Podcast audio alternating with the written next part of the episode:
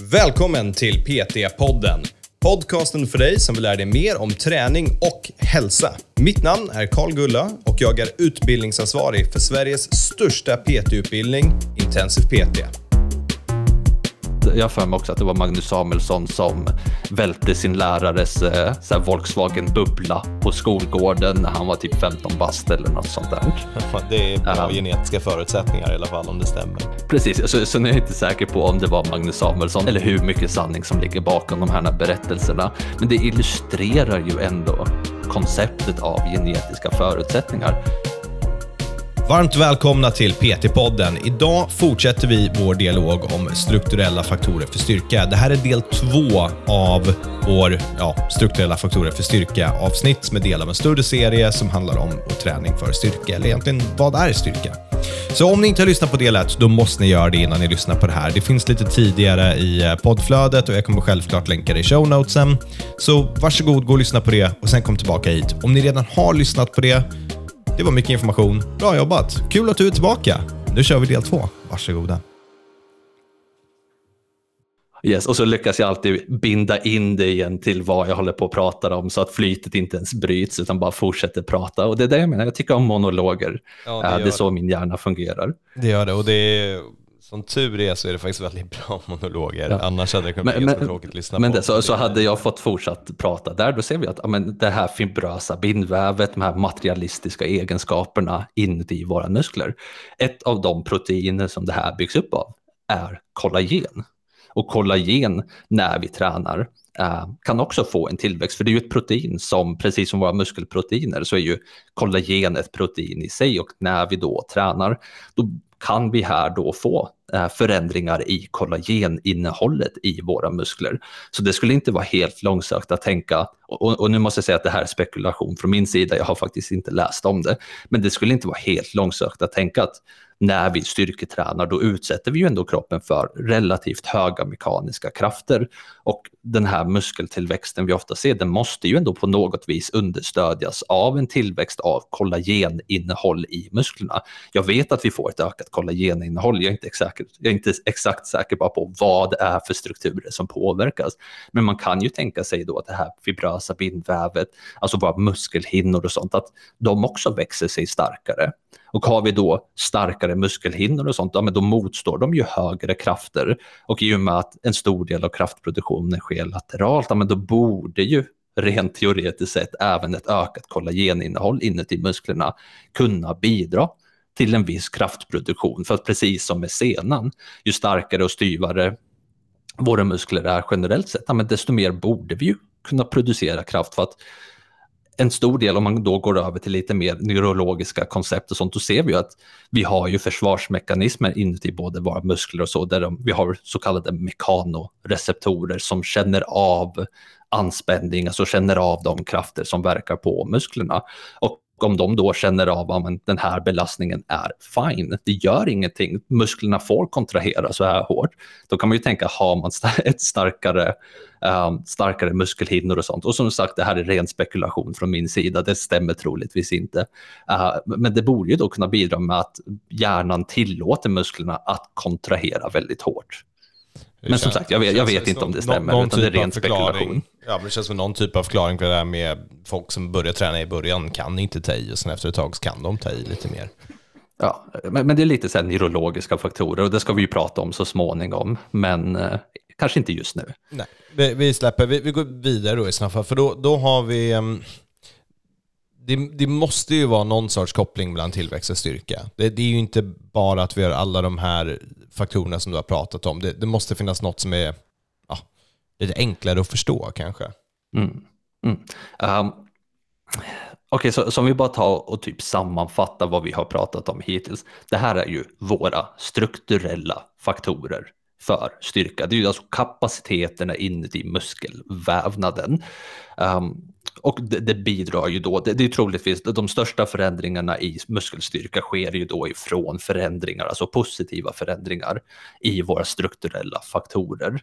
Men vi ser ju även vissa funktionella faktorer med muskeltillväxt. Och igen då om man går in på mer biomekanik och pratar om hur krafter och så verkar på kroppen, då vet vi ju det att ja, men vi verkar mot tyngdkraft och liksom applicerar man massa på kroppen, då får man ju här en ökad tyngdkraft på kroppen, alltså massa i form av de vikter vi jobbar med. Men hur stora krafter man utsätter kroppen för är ju en fråga om de biomekaniska faktorerna, det vill säga som hur vi applicerar krafterna på kroppen. Och det är ju här man då måste skilja från strukturella faktorer och funktionella faktorer. Och ur ett biomekaniskt perspektiv, då verkar ju den yttre vikten på våra leder genom ett yttre vridmoment, det vill säga att de får ju leden till att vilja kröka sig.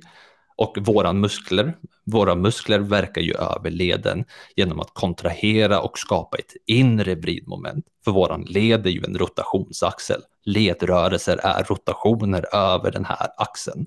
Så när vi då kontraherar våra muskler, då måste ju det inre vridmomentet överstiga det yttre vridmomentet. Och hur stort yttre vridmoment vi utsätts för, eller exponeras för, är ju en fråga om mängden vikt vi lyfter och storleken av den externa hävarmen, det vill säga alltså avståndet mellan vikten och rotationscentrum.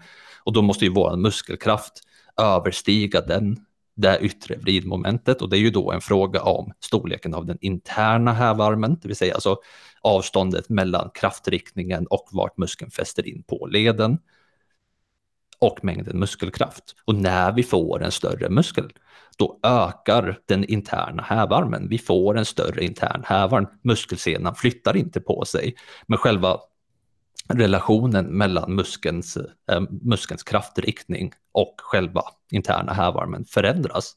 Och på så vis får vi en större intern hävarm. Så en ökad tvärsnittsyta kan då kopplas till en större intern hävarm. Ju större intern hävarm är, ja, men desto högre vridmoment kan vi då producera på leden. Precis, det, det känns som att jag sitter i skolbänken igen, men den här gången hängde jag faktiskt med.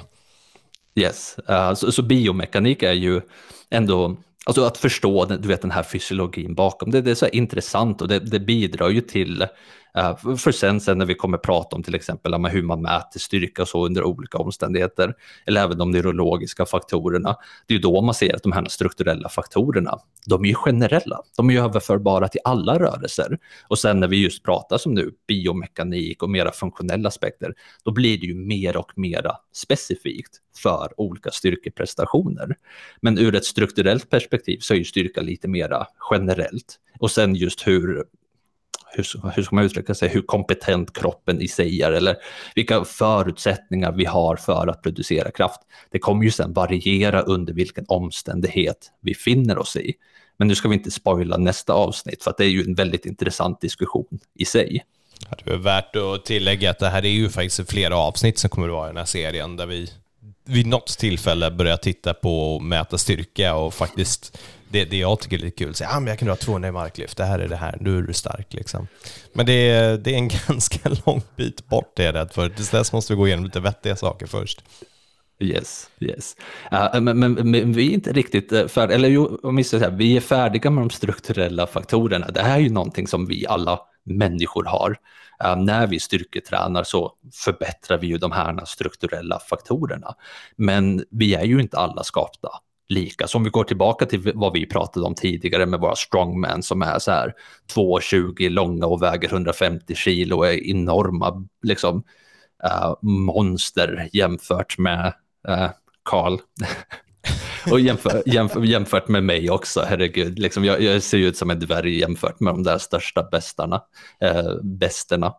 Eh, och då, då, blir det ju en fråga om genetiska förutsättningar. För, för, du vet, du, du och Andreas har ju pratat en del om non-responders och så. Och då ser man ju att vissa människor har ju förutsättningar som helt enkelt gör dem starkare. Och som ger dem förutsättningar för att vara starkare och bli ännu starkare jämfört med andra människor. Men de här strukturella faktorerna, det är ju någonting vi alla kan förbättra. Men ursprungspunkten, vart vi börjar är ju då genetiskt betingad, det vill säga att det är vår mamma och pappa och våran släkt som har avgjort hur stora och starka vi kan bli eller hur stora och starka vi är när vi är små. Du, du sa att du träffade Magnus Samuelsson och han är ju känd, jag har för mig för att det var Magnus Samuelsson som är känd för att ha gått in och bänkpressat 100 kilo första gången han rörde en skivstång eller något sånt där. Oh, som typ 16-åring eller något. kan säkert stämma antar jag. Ja, Jag, jag, vet, jag har för mig, och att, jag har för mig också att det var Magnus Samuelsson som välte sin lärares eh, så Volkswagen Bubbla på skolgården när han var typ 15 bast eller något sånt där. Ja, det är bra um, genetiska förutsättningar i alla fall om det stämmer. Precis, så, så nu är jag inte säker på om det var Magnus Samuelsson eller, eller hur mycket sanning som ligger bakom de här berättelserna. Men det illustrerar ju ändå konceptet av genetiska förutsättningar. För att det finns man, man, brukar ju skämta om det, att det finns alltid en 15-årig brud där ute som bänkar och marklyftar mer än vad du gör. Ja. Och det är ju sant, för att det finns här vissa genetiska förutsättningar som gör att vi lämpar oss för styrkeprestationer, som helt enkelt gör att vi kan flytta mera massa. Och just muskelns interna hävarm som vi pratade om precis, det är ju en av de här förutsättningarna. Vart din muskel fäster in bidrar med kraftöverföring. Och ju bättre förutsättningar du har, alltså generellt sett ju större intern hävarm du har. Det vill säga ju längre ner typ din sena fäster, bara för att generalisera det på, i simpla termer, ju längre ner din sena fäster över en led, desto starkare kommer du troligtvis att vara. Mm. För att du kan producera ett högre inre vridmoment. Och sen vet jag inte exakt liksom hur långt man kan dra den här kopplingen, men i generella termer så är det relativt sant. Och ja, det är därför man ser. Ja, Eh, och det är därför man ser att vissa människor bara är starkare. Och det, det är ju bara en av de genetiska förutsättningarna. Um, tänkte du säga något Karl eller kan jag fortsätta min monolog? Jag har en hel del till. Du får fortsätta med din monolog min vän. Det är bara att köra på. Yes. Uh, och, och går vi vidare då och kollar, så att vi har ju här inte bara en typ av muskelfibrer. Så vi pratar om vår interna hävarm, vi pratar om hur våra muskler drar i den här interna hävarmen, vi har pratat om kontraktila enheter. När vi går tillbaka då och kollar på de här strukturella faktorerna så är ju vår muskelfibersammansättning av betydelse, det vill säga vad för typ av muskelfibrer våra muskler består av. Vi har ju kortfattat typ 1-fibrer som är eh, långsamma men uthålliga men svaga. Och så har vi ju typ 2-fibrer som generellt sett är stora och starka. Och så typ 2 kan vi ju dela in i typ 2 A och typ 2B eller typ 2X eh, som vissa kallar det. Och då är ju två, eh, typ 2B eller 2X-fibrerna är ju då de starkaste, mest explosiva fibrerna. Och sen om man vill göra det ännu mer komplicerat så kan man ju faktiskt börja prata om ännu flera muskelfibertyper med så blandtyper och så vidare.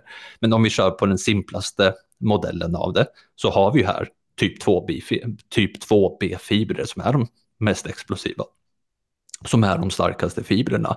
Och du vet, vissa människor föds helt enkelt med en muskelfibersammansättning som till större andel jämfört med andra människor består av de stora starka muskelfibrerna. Vilket då direkt gör dem mer explosiva och starkare än andra människor. Ja, så det är vissa människor föds bara för att bänka 100 kilo det första de gör. Ja, så, så, så vi kan ju säga typ så att, eh, eller jag minns det väldigt väl, så när jag gick eh, på högstadiet. Eh, då hade vi en kille i klassen som hette Ludvig. Och han, han var ju så genetiskt monster då. Alltså han presterade bättre än alla andra i klassen. Vi hade så du vet, repklättring, att man skulle du vet, klättra upp i taket som man nu gör populärt i Crossfit. Och han slog ju rekordet på första försöket. Han bara slängde sig upp för repet och ner och så var han färdig. Och jag så här, kunde inte ens lyfta mig själv upp från marken och då var jag liksom hyfsat stark när jag var ung tung också för den delen, men hyfsat stark liksom. Mm. Och jag, jag, kunde inte ens lyfta mig upp för det där jäkla repet och han bara slängde sig upp som ingenting. Och jag antar, nu bänkade inte jag 100 första försöket, men det tog mig typ sex månader när jag var 15 att bänka 100. Så jag antar att det är också ganska bra genetiska förutsättningar då.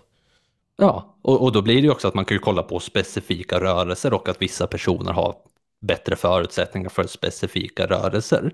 Men ett bättre exempel är ju bara att kolla på vad professionella idrottare. Eh, för att kollar man på hur många av dem tränar så, jag, jag brukar säga att många professionella idrottare på världsnivå, de är i sin position trots sin träning. Inte på grund av sin träning, de är där trots sin träning. För att de har så positiva genetiska förutsättningar. Det spelar liksom ingen roll vad de gör. För att de är skapta till att prestera bättre än alla andra. Och sen jobbar de ju såklart väldigt hårt och sliter och lägger mycket tid på sin träning. Men kollar man på vissa av dem, alltså deras träning är ju oförskämt dåligt planerad och oförskämt dåligt utförd. Jag undrar om det, du det har låter... förolämpat hela svensk idrott nu och kommer få mycket hate-mail efteråt. Jag vet, just svenska idrottare äh, ligger ju i framkant med träning. Så, så kollar man historiskt, nu är inte jag någon stor idrottsnörd så, men kollar man historiskt sett så att Sverige har presterat enormt bra inom en lång rad olika idrotter för att vi ligger i framkant med våran träning vi, gör, vi ligger i framkant på grund av vår träning, men kollar man på hur många amerikanare gör, kollar man på hur många sydamerikanare gör, alltså de som tränar inom typ NFL, uh, eh, MMA är särskilt drabbat av det här, alltså vissa av dem, deras träning är att man undrar lite vad tusan de håller på med ibland när man kollar deras träningsprogram och deras träningsvideos. För det är så här, har ingen korrelation med deras sport, det har ingen liksom praktisk implikation på deras prestationsförmåga. Man, man blir lite fundersam liksom på vad de håller på med. Och då är det ju för att ja, men många av dem har ju enorma genetiska förutsättningar för att prestera i princip oavsett vad de gör. Jag kommer ta tillbaka dig från att sluta förolämpa folks träningsplaner och eh, ta tillbaka dig till de här genetiska förutsättningarna. men, men, men, det är just det som är, jag, jag tycker det, det, är häftigt, du vet, alltså, jag, jag, tycker det är coolt, jag blir inspirerad av det för att äh, det, det betonar just vikten av att inte jämföra sig med vissa andra människor för att spelar man, man, man, spelar inte i samma liga som vissa av dem och då, då, behöver vi, då kan vi bortse från, alltså för att vänta du, jag kan börja förolämpa dem med steroidbruk och sånt också. Men om vi bortser från allt det här och bara kollar på dem som alltså genetiska freaks. Det är ju vad de är, de är freaks, de är monster jämfört med andra människor. De är så mycket starkare, de är så mycket explosivare och har bara sådana förutsättningar som du vet, vi kan träna hela vårt liv med den absolut bästa planeringen och vi kan inte mäta oss med dem. Och det är coolt att det finns den här genetiska skillnaden bland människor. Uh, men det talar också just för hur viktigt de strukturella faktorerna är för styrka och vi kan alla bli bättre. Men alla kan ju inte uppnå de här enorma nivåerna och det här kommer ju bli jättekul när vi ska kolla på styrkestandarder och jämföra oss med vad liksom folk tar i olika vikter. För att man kommer ju se att de som ligger uppe på de högsta nivåerna, det är så här, okej, okay, ja, men det här är inte bara träning, utan det här är liksom bra, positiva förutsättningar för det. Och jag tycker det är coolt. Ja. Och då är ju muskelfibersammansättning är ju en viktig del av det, men också bara mängden muskelmassa de kan bära på kroppen. För det är ju det som är unikt för strongmans. De här största muskelbergen, de är ju starka av en anledning. Och det är igen för att de har genetiska förutsättningar för att bli väldigt starka. De kan bära en stor mängd muskelmassa för att de är stora, de är breda, de är långa, de har en hög bendensitet, det vill säga att de har tjockare, starkare ben som kan klara av att högre krafter verkar på dem. Och de har helt enkelt förutsättningar som gör att de kan bli riktigt, riktigt starka. Jag vet, jag har haft alltså klienter eller, och, och kompisar och liksom tränat med folk som du vet så här, kommer och är 16 bast, marklyftar i så här ett år och drar förbi mig. Marklyftar i två år och lyfter 60 kilo mer än mig i marklyft. Och det är så här, what? Liksom, du vet, och, och, jag tycker det är kul att se på det, jag, du vet, för att jag det kanske inte låter som det, men just när det kommer till fysisk prestationsförmåga, jag är ju väldigt ödmjuk för att jag vet att jag är ingenting jämfört med dem, för att jag har inte, jag har inte dåliga förutsättningar, men jag har inte heller bra förutsättningar. Det finns ju en orsak, rakt... liksom, folk säger varför tävlar du inte? Då bara, äh, det här är varför. ja, exakt. Det är så här. Kolla på 16-åringar som är lika stora som mig, men lyfter så här 100 kilo mer än mig. Och det, och det är förklaringen varför. Det finns ingen anledning att, konkurrera, alltså att försöka konkurrera med dem, för att jag är inte konkurrenskraftig. Och jag älskar min styrketräning. Jag kommer aldrig styrket, alltså sluta styrketräna. Jag älskar det. Men jag vet att jag, jag har inte förutsättningarna för att konkurrera med dem som är bäst. Och, och, det är inte, och det är inte träningens fel för att jag kan träningsprogrammering. Jag vet, jag har hjälpt människor att bli liksom starkare än, än mig på så en tiondel av min, alltså min träningstid. För jag har styrketränat i alltså uppåt 12 år. Och jag har tränat människor i, som har du vet, styrketränat ett, två år och de har dragit förbi mig. Mm. Jag hade en klient från Åland och så skulle vi lägga in en så rolig typ uh, benpress finisher där man ska göra du vet, bara 100 reps med bara släden. Och han la på 100 kilo och gjorde 100 reps på det istället. Och han bara, det här var skitkul. Och jag bara, ja, man blir alltid ja. chockad över de här jävlarna. Och då, det ja. fortsätter. Man ser det mycket inom Crossfit också, att det kommer så här random människor som har tränat i ett år och helt plötsligt är inte elitduktiga, men mycket duktigare än vad du någonsin kommer vara. Liksom. Och det är mm. så här, jaha, kul. Mm. Och, och, det är så här att kollar man våran bransch, och nu bara så här lite så här metadiskussion, men du vet, uh, den är ju så förpestad av steroidanklagelser och det är ju för att visst, steroidbruket är ju enormt inom styrkeidrotter och fitnesskulturen i huvud taget. Men det är ju vissa människor som helt enkelt bara bara helt enkelt är genetiskt lagda till att bli stora och muskulösa och prestera väldigt bra. Så man ska vara lite försiktig med steroidkortet, även om man såklart ur en statistisk nivå kan se att eh, det såklart stämmer på väldigt många. Men, men, men, vissa är helt enkelt bara mer genetiskt kompetenta när det kommer till fysisk prestationsnivå, eh, fysisk prestationsförmåga. Och mycket går ju då att koppla till de här strukturella faktorerna där de helt enkelt är konstruerade annorlunda. De är byggda annorlunda. Det är genetiska freaks helt enkelt. Det är inte mer. Ja. Det är ja. skapade i ett labb. Nej, det är man skulle ge mycket för att vara född genetiskt freak, men vi är inte det. Så vad är det vi kan göra då? Alltså hur kan vi påverka de här strukturella adaptionerna? Uh, då är vi inne i träningsplanering. Det, det, är ju vad det handlar om. Och då ser vi att beroende på vad det är för strukturella adaptioner vi vill få ut, alltså det vill säga att vad det är för anpassningar vi vill driva, så måste vi ju anpassa vår träning. Vi måste ju anpassa vår träning till det. Och då ser man att vissa av de här strukturella faktorerna, särskilt när vi är inne och kollar på eh, uh, mer alltså så här, de materialistiska egenskaperna av musklerna, då är det ju ja, men, höga krafter framför allt som gäller.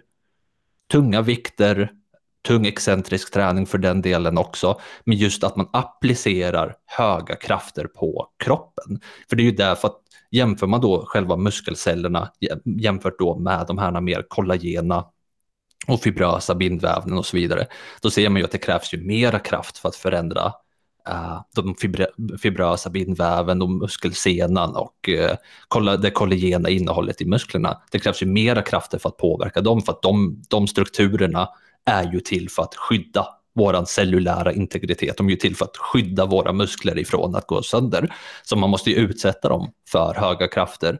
Och det är ju en förklaring en delvis förklaring till varför tung styrketräning, det vill säga alltså träning på högre belastningsgrader eller på ren svenska träning med tyngre vikter, leder till fler strukturella adaptioner. Men ser man till bara muskeltillväxt i sig, ja, men då kommer man väldigt långt med mer moderata träningsvikter för att så länge man tränar med relativt hög ansträngning, alltså nära failure, så utsätter man ju kroppen för tillräckligt höga krafter för att driva då till exempel muskeltillväxt.